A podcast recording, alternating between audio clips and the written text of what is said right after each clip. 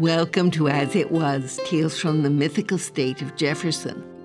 In 1919, an inmate from the Oregon State Penitentiary, Clyde Red Rupert, fled a work crew assigned to a state owned Gold Hill rock plant.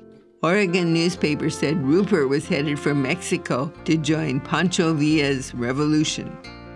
The tall, handsome redhead had once grabbed headlines as a semi professional football and baseball player before becoming a popular Portland police officer.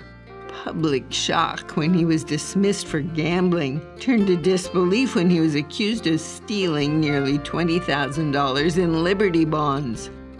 Rupert insisted he was innocent. Rupert never made it to Mexico to live the life of a revolutionary. Instead, he became a cantaloupe picker in Southern California. A special agent arrested him after intercepting a letter to his wife that revealed his whereabouts. Rupert served only three years of a five year jail sentence after friends appealed for a pardon. He vowed to go straight find work in a logging camp. In 1927, he was back on the sports pages as the manager of the baseball team in Albany, Oregon. Today's episode of As It Was was written by Linda Dempster, edited by Kernan Turner, and produced by Raymond Scully. I'm Shirley Patton.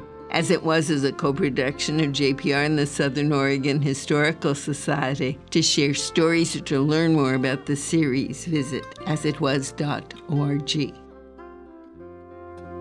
Bye.